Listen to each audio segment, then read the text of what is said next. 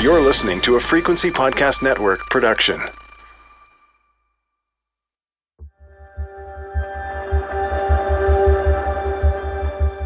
On January 20th, 1994, strange things started happening at Toronto Airport Vineyard, a small Christian church near the end of a runway at Toronto Pearson International Airport. People couldn't even walk to the front. They were just knocked to the floor underneath their chairs all over the building. During that Thursday evening service, right around the corner from Canada's busiest airport, Pastor John Arnott handed the microphone over to his invited guest speaker. Right at that moment, it was like the Holy Spirit exploded across the room. His guest was a Missouri pastor named Randy Clark. Pay attention to your emotions and pay attention to your body. We don't want any courtesy drops. And the room erupted into people falling, shaking, laughing, crying, screaming. There were 130 or so people in the room that night. And at the end of Randy Clark's sermon, nearly every single one of them fell to the ground. And this was only the beginning. That day, January 20th, 1994, was day one of a 12 and a half year long revival. Something's happening in our church. This is revival. This is incredible. Within this wing of the Christian church, revivals are a time of renewal or restoration for a congregation, or maybe a connected group of churches. A revival, for our purposes, is like a tidal wave of religious enthusiasm. It starts suddenly, and it can last days, weeks, months, or even years. And the iconic features of these kinds of historical religious events include mass conversions, Thank you, Jesus. reports of healing, I thank God that I've had a chance to see a miracle from heaven. Oh, glory to God tonight. and revivals also include extremely bizarre behavior by worshipers.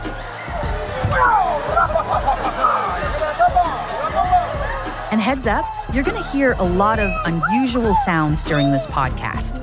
But I promise you, everything you'll hear, every single moment, is an authentic recording of genuine worship. This was an event, but it turned into a movement that the media quickly dubbed the Toronto Blessing. And over the course of those 12 and a half years, it involved increasingly bizarre phenomena that spread from Toronto to other churches around the world. It even spread to my childhood church in Prince Rupert, British Columbia. Please welcome Miss Tara Jean Stevens. A few years ago, I shared the story of my religious upbringing on stage at The Flame. It's a live storytelling night in Vancouver. It was the first time I shared this story publicly, and it was extremely cathartic. My church was the Prince Rupert Pentecostal Tabernacle in Prince Rupert, British Columbia. Prince Rupert is a small, isolated town on the north coast of BC. It's almost as far north as you can get on the BC coast before you reach the Alaska Panhandle. Actually, we could see Alaska from my kitchen. You could see our church, too. We sang, we prayed, we had potlucks. Danced in the aisles and we laid hands on each other in prayer. And this church was everything to me. I was there five to six days a week um, in services. I went to the Christian school, which was in the converted warehouse on the church property. But in the mid 90s, I would have been 14, 15 years old, rumors were spreading from church to church that age old prophecies were finally coming true. A great revival had begun. I remember hearing some of the adults talking about it, something about how God had chosen some small church in Ontario as the birthplace. So not only had the revival started in Canada, it was spreading to BC. And I was a teenager at the time. So our youth group services got pretty wild. They got even more wild when we joined up with other teenagers from other communities across the BC uh, area and Yukon who had also received the fire. We would go to places like Terrace, Kitimat, Smithers, praising God. But sometimes we would take road trips in a bus and we would go down to Kamloops and Kelowna. Kelowna was crazy. There was this one time, I don't know if you know Kelowna, they have a big ice rink there, and there were thousands of teenagers just praising God and screaming and shouting and shaking and falling down on the ground and having laughing fits and holding each other up and barking like dogs. I never barked like a dog, but I did speak in tongues and cry and shake. And one of the Kelowna services, I was shaking and crying so violently that a man from another church who didn't know me, he came up and tried to cast a demon out of me. and my pastor was thinking, I don't think she's got a demon. He kind of knew that I was, you know, just really susceptible to the drama of the situation. and he got into an argument with this man over whether or not I had a devil or a demon and all I can remember is loving the attention. It's been more than two decades since that time in my life, and I haven't been to church since I was 19. I've just hit my 40s, so it's been a while. But I've never stopped wondering what that was all about. Like, really about. Was there something supernatural going on when we shook and fell to the ground? When I spoke in tongues, was that just gibberish? Did anyone really get healed? Like John Arnott and his wife Carol said they did? Problems in the neck be healed, in the spine, in the hips, in the kidneys, in the lungs. Severe allergies that you're breaking out and you're in a rash and you can't eat anything. That is being healed right now. Just reach up and grab it in Jesus' name. Be healed. And I've waited my whole adult life to get to the bottom of one of my most curious memories from that time. It's of someone in my church, recently returned from Toronto, showing us a gold tooth that she said God had miraculously placed in her mouth. So it's very common and was part of the culture of the time is okay, get the flashlights out, look in everybody's mouth and see if anything happened. And that's when we discovered that our daughter Johanna had received a gold tooth.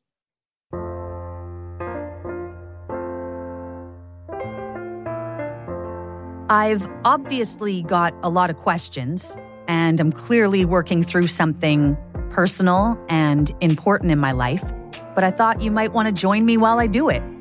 I'm going to follow my curiosity and figure out for myself what, if any, of the Toronto Blessing movement was real and true, and what was, I don't know, what was pretend? I'll talk to believers, atheists, scientists, historians, and listen, here's the deal. We're all going to be hearing lots of opinions that are different from our own during this journey. But we're all just going to sit in it together and hear each other out. And along the way, I'm going to share with you some of my most curious memories from this time in my life. This is Heaven Bent, Episode 1 The Revival.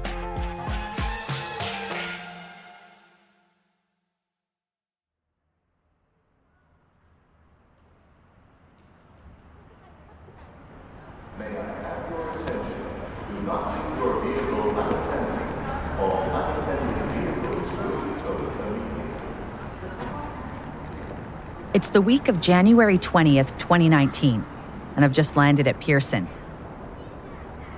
This week marks the 25th anniversary of the night the Toronto Blessing started, and the founding leaders are hosting a four day conference to celebrate the milestone.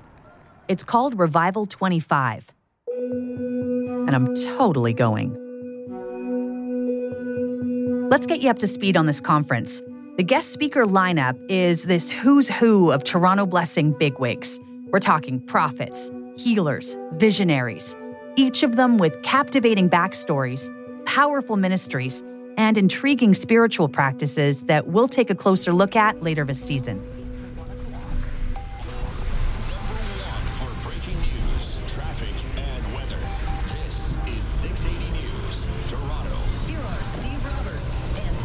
While I'm in Toronto for this Revival 25 conference, I'll be staying at an airport hotel. It's just a four minute cab ride from Pearson's main terminal. This area is considered Etobicoke, a suburb of Toronto, but it's ground zero for the Toronto Blessing. On the drive from the airport to my hotel, the cab driver quickly turns on to Dixon Road. And here's what I know already the original building where everything first broke out, that little warehouse building at the end of a runway, it was somewhere right around here, just off Dixon Road. Nothing fancy, just a 425 seat converted storefront warehouse.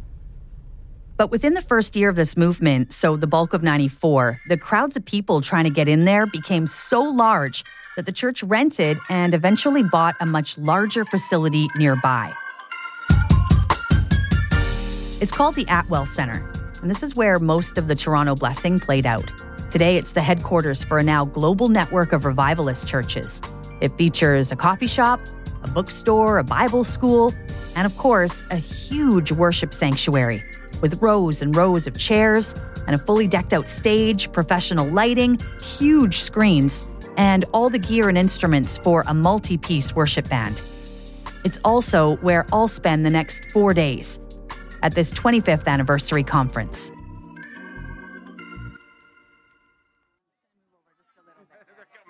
I know they're coming in. All right, you can introduce yourself. Hi, my name oh, is sorry, Jim. one more time. Go ahead. Hi, my name is Jim Paul. I'm the pastor of uh, Eastgate Christian Fellowship in Hamilton, Ontario. Right before our first conference session, I've met up with Pastor Jim Paul in the overflow section at the back of the sanctuary.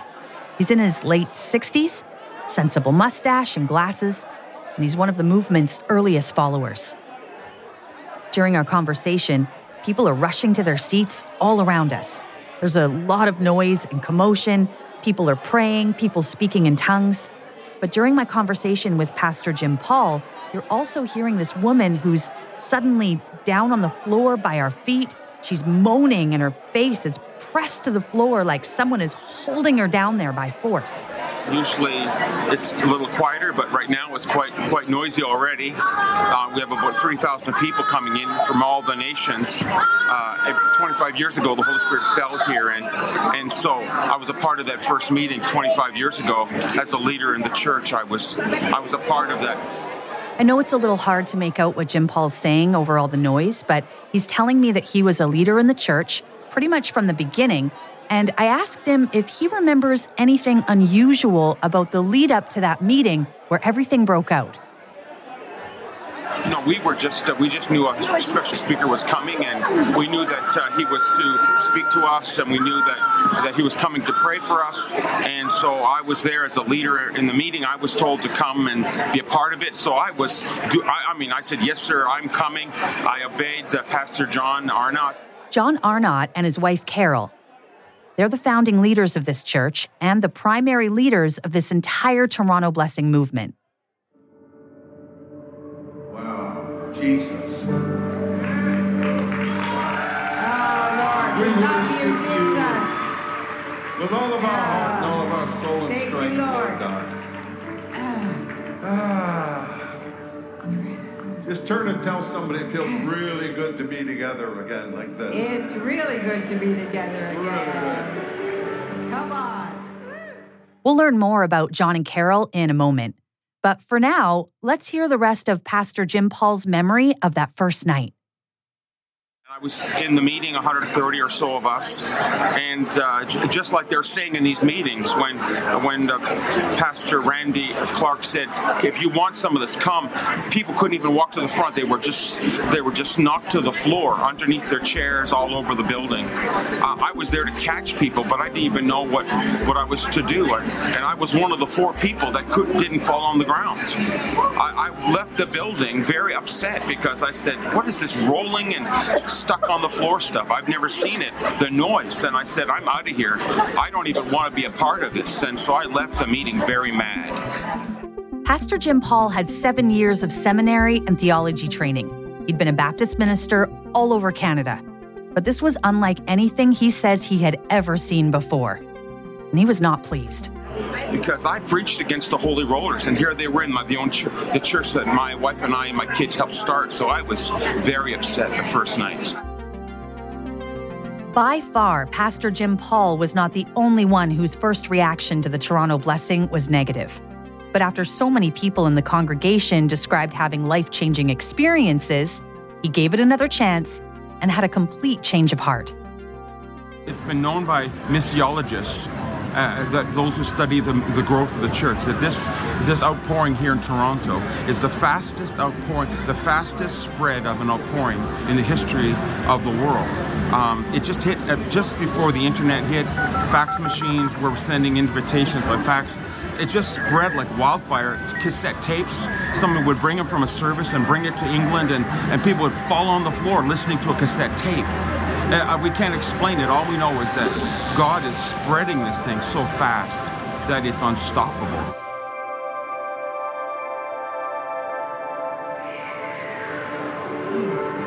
I'm sure there are those of you who have been, who are here rather, for the very first time. If that's you, never been wow. here before, but you're here tonight, on, give me a massive wave. All the way back, all over the welcome, place. Welcome, welcome, Oh wow. my goodness. my gosh. Well, this is incredible, man. All I can say is. John and Carol are in their early 70s. Carol has a chic blonde bob and a bright smile. John? John looks like John Goodman, a big, lovable teddy bear sort of man. It's been nothing sort of glorious, nothing short of glorious and amazing. Back on January 20th, 1994, John and Carol were hosting Randy Clark. He's that special guest speaker from Missouri. I'm going to ask Randy to get ready to come on up, and we'll turn this over to him. Randy was the one on stage when people started falling to the floor and having what came to be known as carpet time. All these years later, John and Carol have invited Randy back on stage to speak again, here at Revival 25. You want to say yes to everything God has in your life and in your future. Then I want to give you 30 seconds to tell God what you want Him to do to you. Hold your hands out like this. God, we recognize that you're a great big God. We recognize for 25 years you've been coming and touching people of all generations. We don't want any courtesy drops. That's not God. But neither do we want any resistance. Don't try to fall. Don't try to stand. Put yourself in neutral. Yes, Jesus. Within a few minutes, the sanctuary has broken out into a jungle of unusual worship sounds. Every few seconds, someone falls back in a chair or crumples to the ground. It's a total spectacle, just like I remember. People are crying, convulsing, laughing, screaming. Listen. Is that woman meowing? Jesus!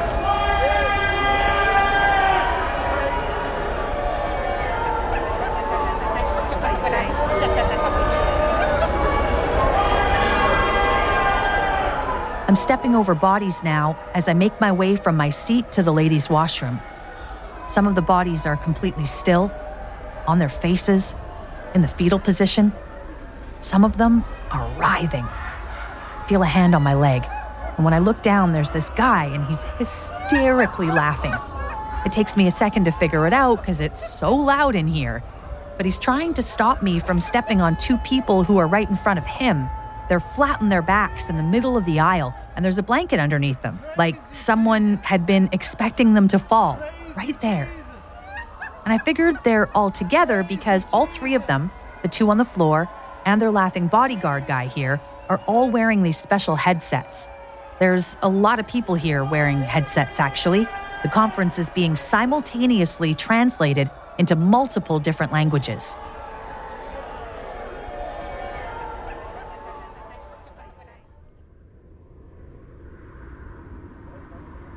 Back in my hotel room, my third story window gives me a real lay of the land. There's a steakhouse, a gas station, a park and fly. and pretty much every couple minutes, these huge planes fly right past my window just seconds before they touch down. I start poring over this stack of books I've brought with me from the library back in Vancouver. That's where I live now. These books are everything I could find on the Toronto blessing. Because before we get any deeper into what happened in Toronto, I want to make sure I understand and that we're all on the same page about where this movement fits into the greater Christian church itself. Here's the guts of it with over 2.4 billion followers, Christianity is by far the largest religion in the world. When it comes to core beliefs, all Christians believe that Jesus Christ was the Son of God and that through his death, humanity could be saved from sin and eternal damnation. Pretty much. After that, with wildly varying beliefs, worship styles, and different rituals, Christianity gets broken down into three separate groups mainly Eastern Orthodox, Catholic, and Protestant. The Toronto Blessing was a movement within the Protestant Church. Protestantism is a form of Christianity that started during the 16th century Reformation. That's when a priest named Martin Luther famously spread his belief that there were major faults in the Roman Catholic doctrine. One of the main faults that Martin Luther was really lit up about was how to get into heaven Traditionally, Roman Catholics believed that you got there through faith and good deeds. But in those early 1500s, Luther started teaching that you could get there through faith alone. His new theories would become the basis for Protestantism. And after Catholicism, it remains the second largest form of Christianity to date. But even under that Protestant umbrella, Christianity gets broken down even more. That's where you get denominations like Baptist, Anglican, and Methodist.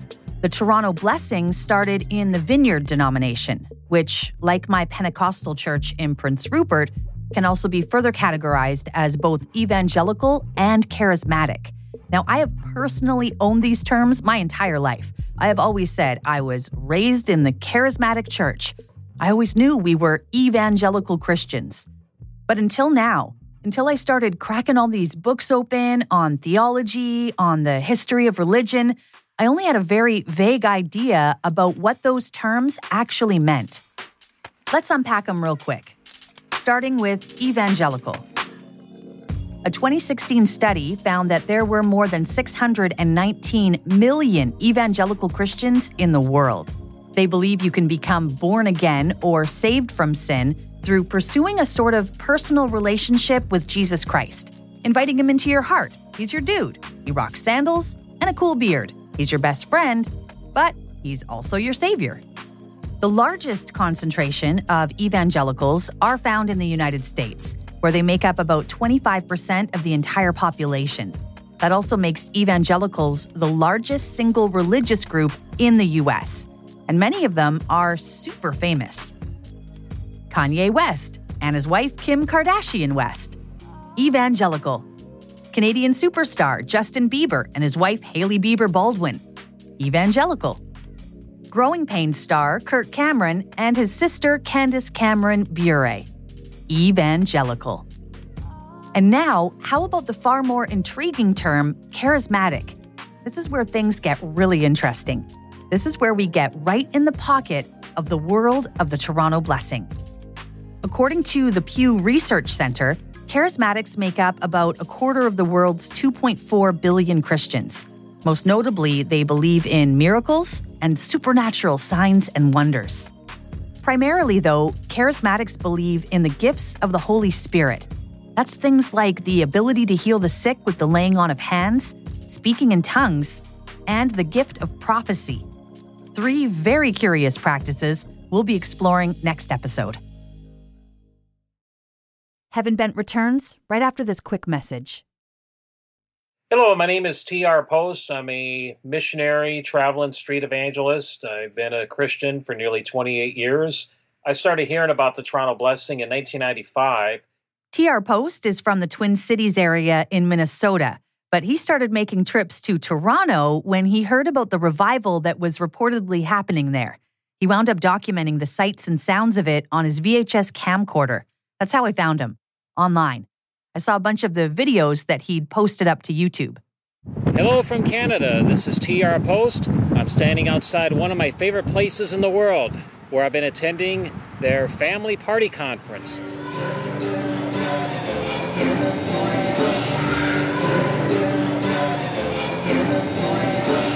Jesus said in Matthew chapter 7 verse 20, "By their fruits you will know them." I can testify that God's doing miracles in this place. I lived in Toronto back in 1996. I attended services here almost every night. It's worth noting that when TR says he attended services almost every night, he's not exaggerating at all. After the phenomenon started happening on January 20th, 1994, the church held nightly services, except Mondays, until 2006. God did a lot of healing in my soul. In fact, the last night, God healed me of a nasal problem I had since childhood. Through his collection of videos, TR Post gives us a candid view of some very unusual worship behaviors.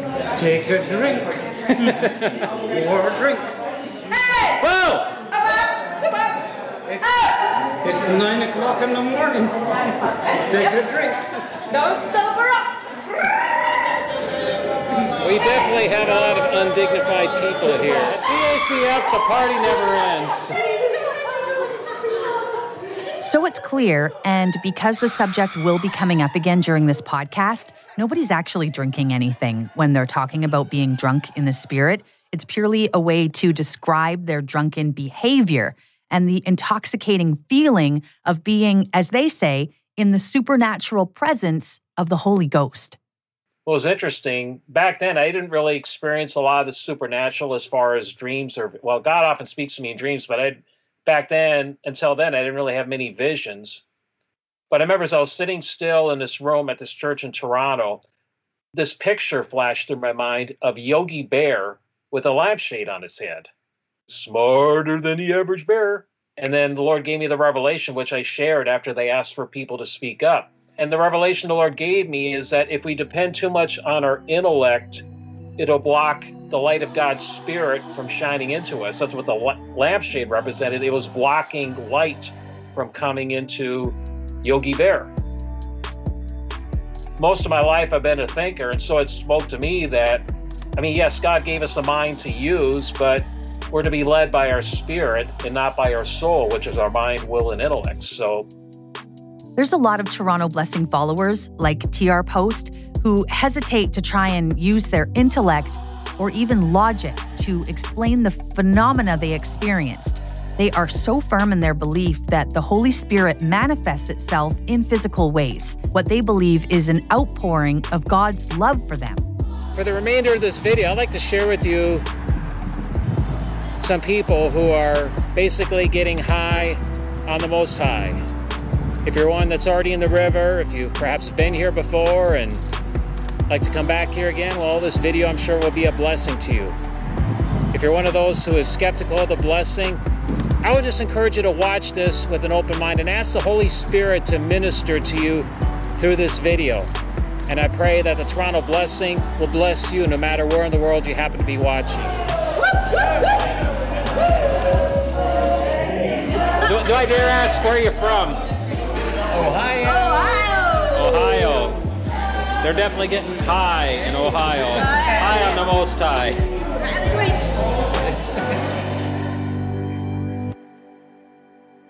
In one of TR Post's videos, we see a small group of worshippers that have crowded around someone who's holding a gigantic ram's horn. It's really long and spirally, and it looks like it's been, I don't know, like it's been painted silver or something. After she blows the ram's horn, her knees sort of buckle and her arm holding the horn shoots straight up towards the ceiling. It's this very Care Bear stare sort of moment, like some kind of energy force has bolted out of her or into her. I looked into it. It's called a shofar. It's an instrument that's traditionally used during Jewish high holidays, but according to several Christian media outlets, some pro Israel evangelicals started incorporating it into their worship practices a few decades ago in an effort, they believed, to spiritually connect with Israel.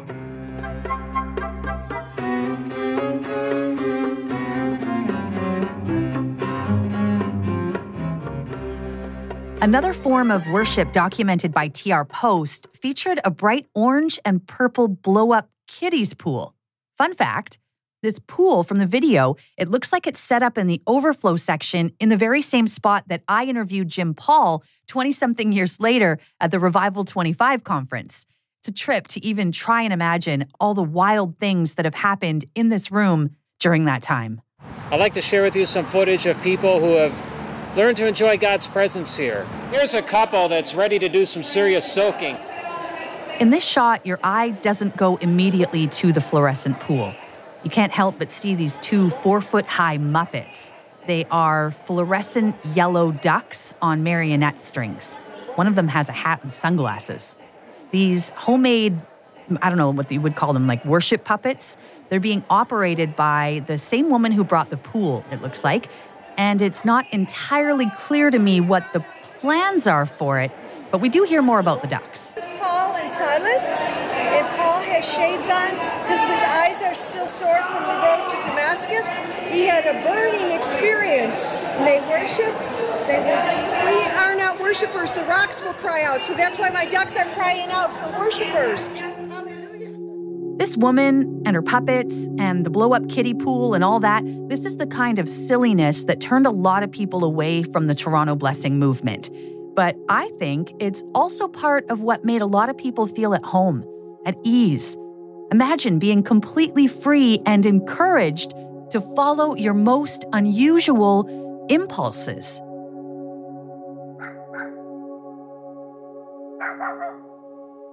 Everybody. My name is Melinda Fish, and I am uh, a pastor slash pastor's wife. I'm originally from Texas, and I've lived here in Pittsburgh area for 43 years.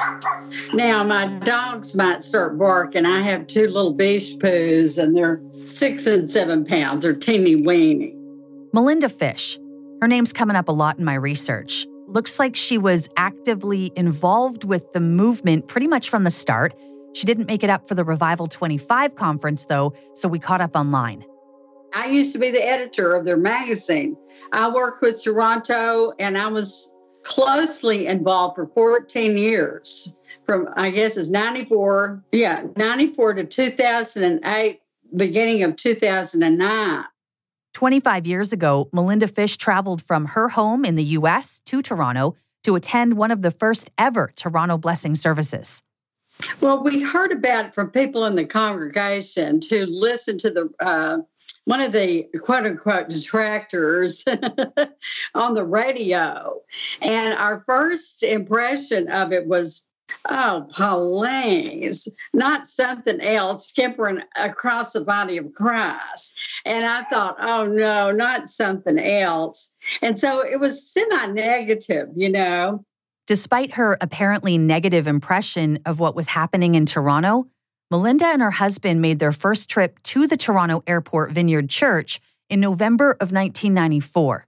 Close friend that she respected took a section of people off her massive Christmas card list and sent out a notice saying they had been and that they thought others should go. And I thought, well, oh my goodness, Joanne and her husband are not, you know, nutty. I said, maybe we should reconsider. Maybe this is something real. And when we walked in the door, oh my goodness, it was like walking into a wall of the presence of God.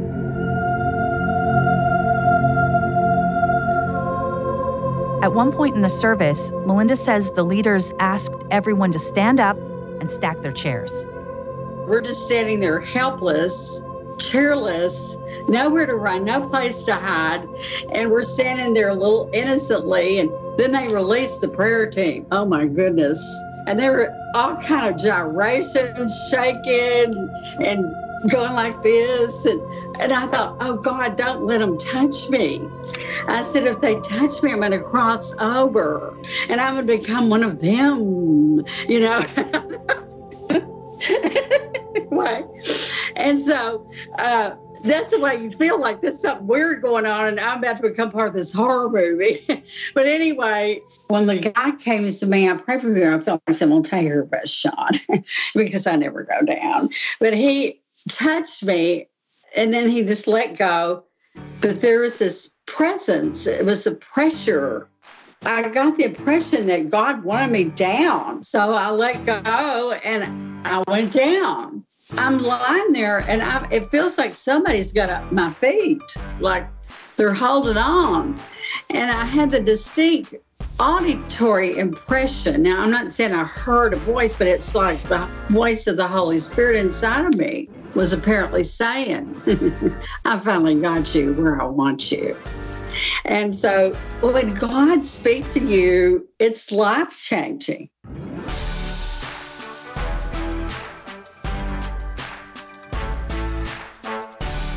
Coming up this season on Heaven Bent. And God knocked me out and I got electrocuted. I thought I was going to die. I said, This is it. I'm going to die right here in Toronto. And they're they're falling out under the power of God. Elementary age kids. I don't want to be like these people. Don't make me like these people. In Jesus' name. Thank you, Lord. If God can turn water into wine, He can turn teeth into gold. It's been a pretty long journey to sort of figure out what was real and what was pretend and what was lies. Oh my God, I found it, I found it, I found it! Local Christians claim divine dentistry. God makes the purest of the pure, He does the best of the best always. Often, this kind of community of Pentecostals connected with Toronto. So they'll pray with prayers of command. Lord, I take authority over stomach problems. I take authority over gastritis. I execute judgment on you, COVID 19. Oh, It is over. And the United States of America is healed.